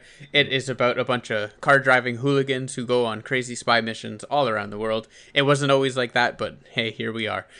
Brandon, so obviously we have our notable characters, not Mark Wahlbergs, oh my god, our Vin Diesels, our The Rocks, our Hans, our everyone else, but John, a big part... Cena! And John motherfucking Cena. But all right, shut up. But a more important part of the Fast and Furious franchise are the cars that come along with it. So we are going to give out our top 5 favorite cars of all time, and Brandon, I will kick it over to you to give your 5th favorite car. Fifth favorite. All right. Starting from the bottom, as is tradition. Yeah, of course. So I'm gonna start at number one. I will say, for number five spot, this one was a toss-up because of largely what we talked about before. So on the one side, we had the 2014 Motors Lycan Hypersport, which retails for $3.4 million American, which then means I could buy that or get that car, sell it, buy the rest of the cars on my list, pay off my mortgage, and never work again. And I'd live a happy life. So that one was a tough one. But if I'm coming brass tacks, which one am I going to live with? Coming in at number five, I think it's going to have to be the 1987 Buick Regal GNX. Which Fast and Furious was this one from? Oh, this car. So it's definitely like, this just looks like an old school cop car. It's a Dom. It's one of Dom's many muscle cars. Yeah. I forgot what movie it was actually in though.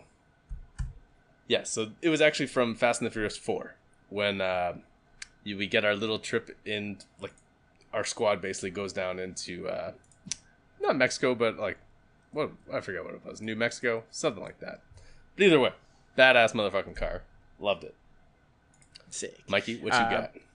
Brandon, my top five, my fifth place spot is the 1993 Mazda RX-7. That is the red one that Dom Toretto drives in the very, very first Fast and the Furious. I was going to ask, are you talking Dom Toretto's red one, or are we talking the orange Veilside from the Mona Lisa from Tokyo Drift? We are talking the OG Fast and the Furious, the 1993 Mazda RX-7. That car is like, we get to see it for the first time. Like that's when they're really introducing like Dom at the first the first drag race there. Yeah. And just is that such a beautiful car. The RX-7 as a whole is like top tier, one of like my favorite all-time cars, and just 100%. That red one is so beautiful. It's such a great car to show off the, like, I guess he's kind of the villain of the movie at that point.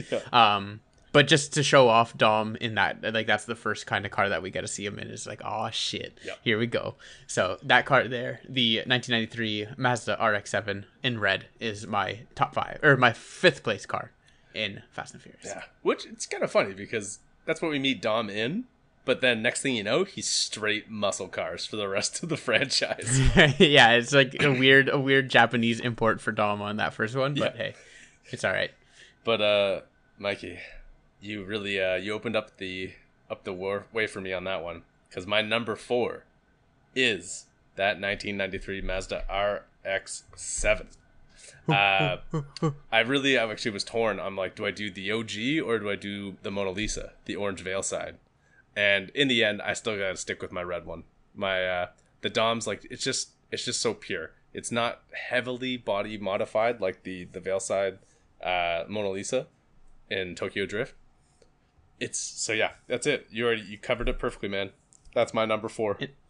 And that racing scene too from the first one. Like again, that, like, Brandon, think about how revolutionary that racing scene was. That was the first time we saw Nas go into the car, and then it has that cool camera angle where it's fucking going through it, and then the Nas fire comes out the back and shit. And like, oh my god! Button and his like cigarette lighter shoots out, and that's his Nas button. It's like, oh my god, like, it's so cool. So secret sick. Button. Like I think the like the coolness of the car reveal has to play into like this top five as well. 100%. But yeah, it's like that whole scene is so fucking cool. And Ja Rule, and the girl comes up to her, and she's like, oh, this is yours, win or lose. Yeah.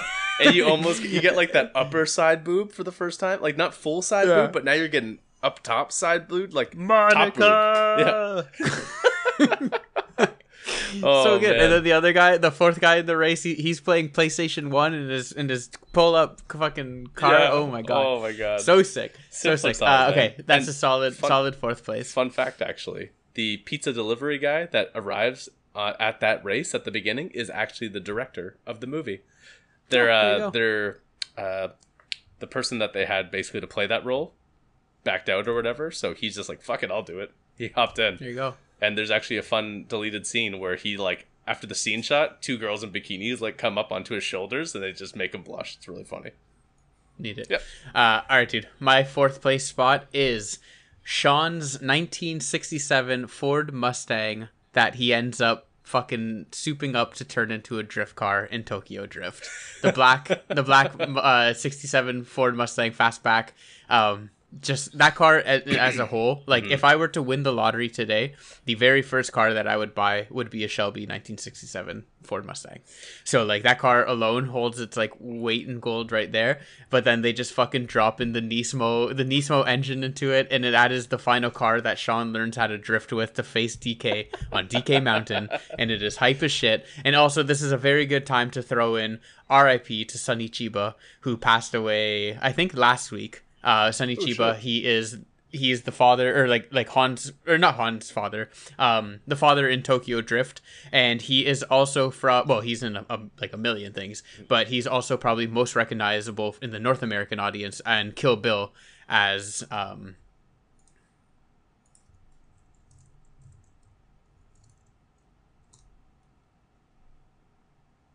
Hattori Hanzo. So, when she goes to get the Hattori Hanzo blade, that is given to her by Sonny Chiba. So, R.I.P. He died at 82, and unfortunately, he died due to COVID. So, wow. Sonny, you'll be remembered. You're the GOAT.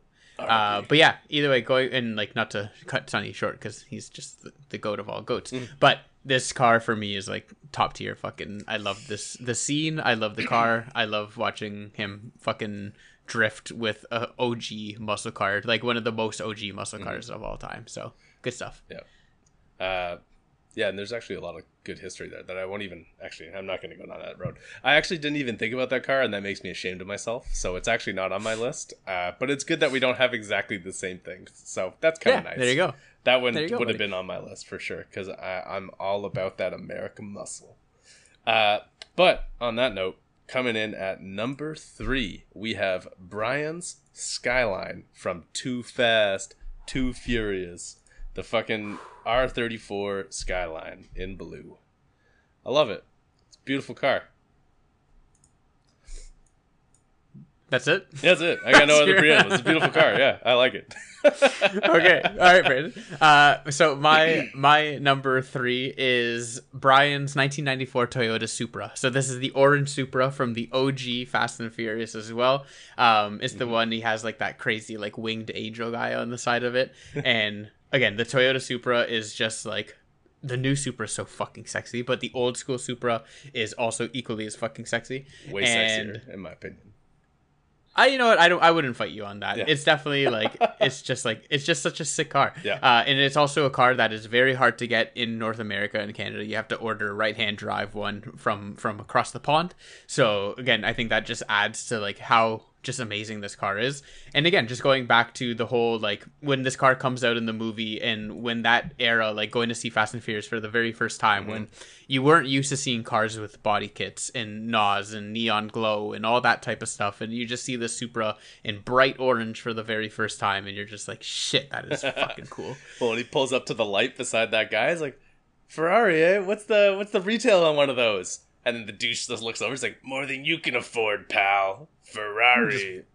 Just rips them in it. Exactly. And then they just do that badass fucking drag race in live traffic where it's to, what's it called? Saliva's Superstar, I think is the song.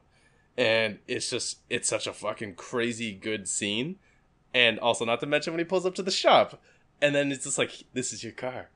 I was going to say, this is also the car too, right? It's like, yeah, and everyone's like, oh, and then Jesse's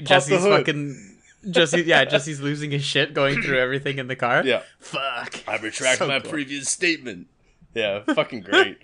Which so good. Segues into that car is my number 2. Nice. So Brandon, that car was actually my number 2, but I made a last minute switch. So that is now my number 3. It is my number 3 right now, but it was my number 2 as of like 10 minutes ago. Makes sense. So it worked out. You preambled it for me. Everything I just said about that car, I fucking need that car. Like if I could be given that car, it oh my God. And if you do happen to even find a twin turbo proper edition of this car on Auto Trader or something, it's like $80,000. Like, it is more expensive than the new Supras because of how hard and rare it is to get one of those. Yeah. Yeah. So good. Okay, so that I guess that's your number 2 then? Yep, that's my number 2. All right, buddy. My number 2 is Hans Veilside Mazda RX-7 from Tokyo Drift. Let's you double-dipping son of a bitch. Double-dipping that Mazda RX-7. Yeah. No, this one here, I think out of all of them, including my number one, I feel like if it's like, okay, here's like, pick a car to like, just have. Yeah. Yo, the Han one, that Veilside kit is just so sexy too. It is so sleek. It is so nice looking. It's so clean. The orange and black is like a perfect combination with the big like 5-spoke wheels. And Han, like, Han's the goat. Han in Tokyo Drift is just like, he's so fucking cool. Yeah. He's the one who comes and helps out, saves the day, and lends his place to what's his name? Fucking inbred Nikki. Yeah, that guy. Yeah, I don't remember. Should really know this. Yeah. Sean. Yeah, yeah, to Sean and like just everything else. And either way, I love that car. The Veilside kit on it is absolutely stunning, and Han gets my second place Fast and Furious car. Fair enough. So I did not. Wait, Brandon, before going to number one, mm-hmm. you want to do your honorable mentions? Oh, so technically my honorable mention was actually, so my top five originally had the Buick Regal GNX in there, and then I moved the Lycan Hypersport into it. And then I thought that was an illegitimate move because of the money. So the Lycan is actually my honorable mention. Boom. Nice. Yeah, because 3.4 million American. Fuck it. Buy all these cars for that. Well, it's about the epicness of that car in the Fast and the Furious. Like, if you showed someone that car, they wouldn't be like, oh, that's the Fast and the Furious car. Yeah. It's like, no. Where if you show, like, the RX-7, people be like, oh, shit. Yeah, exactly. Or that Supra with that classic, like you said, the angel on the side decal with the bright orange paint, T-bar roof. Ooh, yeah. You do not see T-bar roofs anymore. Let's go. Yeah. All right, buddy. My honorable mention is Twinkie's 2005 Volkswagen Touran from Tokyo Drift as well. That is the car that is his Hulk car, yeah. Where he has like the Hulk foot coming out of the back and the fist out of the side. Like, yeah, like everything about this car from the like when they the scene of them showing this car when it's on the crazy cool Japanese like car rotating system, yeah. and he's in it, like all the cool cars are coming out and Twinkie's like nah, and then yeah, the My Life Be Like Ooh song comes on and like it just shows that car. You're like, oh shit, it's just so a cool ass car. I love it. Yeah, it's so ridiculous. There's no other like minivans in the Fast and the Furious except for the one that Brian drives in that like fun clip. Yep. And yeah, besides that, that's my honorable mention. And Brandon, what's your number one Fast and Furious car? I think I know what it's going to be, but I will let you say. Yeah, I feel like you probably would as well. So, yet again, keeping on point, going back to the first movie, where it all started. The 1970 Dodge Charger with the fucking blower sticking out the hood that Dom drives at the end of that movie. Yeah. And that's it. Fucking 1,000 pounds of fucking torque, twisting the chassis up in the air, blasting it off, like... The one, like, when Dom looks at it, and then he's telling Brian his story, and then he's like, why don't you drive it? And he just says, like, so seriously, because I'm afraid of it. And I'm like, oh, chills, yes, I need this. That is the car I would drive. Yeah, man, it's, like, the one thing in this world that scares Dom. Yeah. And it's like, oh. You know what also scares him, though? Losing family. Yeah, and then obviously that scene when they're on the line and he hits it and it fucking goes up on two wheels. 100%. It's so like, fucking badass. The goat. Ugh. The goat. Well, my number one Fast and the Furious car, Brandon, mm-hmm. is Paul Walker's Nissan Skyline, the R34 GTR, yep. the gray and blue one. You had covered it. That was your third place one, you said? Yep. Yeah, for me, the R34 Skyline is, again, just top tier in mm-hmm. terms of, like, Japanese import cars and just cars in general. I think the first time seeing this car in Too Fast, Too Furious, like, I don't know, it just felt like that movie had taken the step up in, like, just... I feel, you know what it is also? I feel like every car that I do in when I'm playing Need for Speed and things like that, mm-hmm. I just always model it around this Skyline. Like if the Skyline is available, I will always pick the Skyline and I always try and make it look fucking swag as shit. And like this car is just so simple and so clean and just so perfect. And again, the Too Fast, Too Furious is, besides Tokyo Drift, I would say the best. You got Tyrese, you got like a fun cop story going on, and this car... And just makes it that much better. Well, and that's when it still was still had the same feel, you know? Like, the first one was legit just a good movie that didn't need a sequel or anything. Then you get a sequel, and it's just so cheesy and fun and just fun loose, you know? Like, just about cars and doing dumb shit. It was so much fun. Then you get Tokyo Drift, that's just like, oh, we can do drifting now. Because, like, we did drag races in the first one, we did circuit racing in the second one, and now we're going to do drifting in the third one. And then the fourth one, all right, we're actually in South, like, New Mexico stealing gas and, like, pissing off fucking Brazilian governments. Like, it really took a turn. But yeah, it's iconic, man. I would happily take any one of those cars, but yeah. I gotta find out how to get a Veilside kid on an RX-7. Actually, I did see a fully kitted out new Supra not too long ago, actually. There's only one kit apparently available in North America for the body kits, and it does look pretty badass. Yeah. Either way. That? Yeah, I'm down. Fast and Furious, amazing times. The Veilside kit is 2 million yen. How much is that? I was going to say, is that like $20 or like... That is $20,000. It's really not bad, actually. For just the kit. Yeah. Mm-hmm. 18,000 US, 23,000 Canadian. So yeah, either way. That has been the top 5 Fast and Furious cars, although very different from video games. It is something that Brandon has every single week when we talk about what are we doing on the show. Brandon's just like, well, we could do the Fast and Furious cars. Yeah. So man, top 5. I love top 5s. I think top 5s are a lot of fun. Like, what did we do? We did Nicolas Cage, top 5 movies. We've done this one now for top 5. I can't remember what other ones we've done for top 5. We did another top 5. We did at least one more. But yeah, like top 5 are fun. Yeah, like they're very fun. We should do more top 5s. Yeah, like but top 5 breakfast cereals. For now, buddy, tricks number 1. Oh, the beef begins. But yeah, actually, yeah, that I feel like top 5 breakfast cereals would require the most amount of like time trials. Yeah, it's been like we'd go to the grocery store, spend like $100 on breakfast cereals, and just do little samples. It's the real. That's the real dream. We both get diabetes. Brandon, would Lucky Charms be in your top 5? Nostalgically, yes, but I don't remember the last time I had Lucky Charms. So really, yeah, it's been a long time. Seriously? And by a long time, I probably mean like 3 years. What is this ranked best to worst? Why the hell did they put like Bran Flakes as number 4? Yeah, that's not fun. That can't be right. Nobody likes fucking right. Bran Flakes. No, not healthy ones. Yeah, exactly. Sugar. Like, man, I'll have mini wheats every now and then, but it's not one of my top favorites. If I'm just gonna like go for me, I'm hitting some of that Cinnamon Toast Crunch, motherfuckers. Yeah, Captain that would be Crunch. Okay. Listeners, let us know if you want a breakfast cereal. It has nothing to do with video games, but hey, I think top 5 breakfast cereals is pretty hype too, because there's a lot of good ones out there. Yeah, yo, even OG Cheerios is like up there. It is so good. Oh man! All right, my dude. Yep. Well, that is it. That has been episode 36 of the Growing Up Gaming podcast. Again, if you like the show, this one was a little bit. Whatever. It was a good episode. It got Gamescom.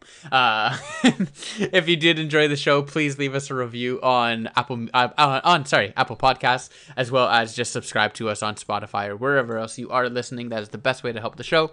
And besides that, reach out to us with any comments, questions that you have. We always love to hear from our beautiful, wonderful Guggernauts. And from there, Brandines, I will throw it over to you to take us away. That's everything from me. So thank you all. And Brandon, take us home, my dude. All right. As Mikey said, it's been fun. We've had some laughs. We've had some great nostalgic moments, remembering the good old days of Fast and the Furious, the early 2000s and the dark trash era that was. Love it.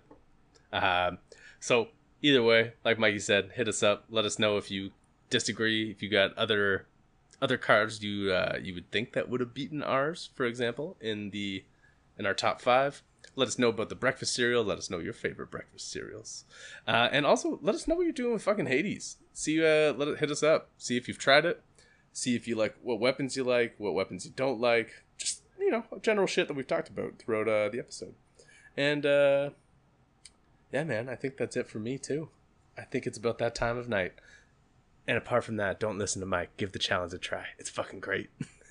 It's been bad, Brandon. It's been bad. That's why I whispered. If I get close to the mic, you can't hear me. But either way, yep. That's everything for me. So tune in next week to see what random shit we come up with then. And as always, everybody, thanks for stopping by.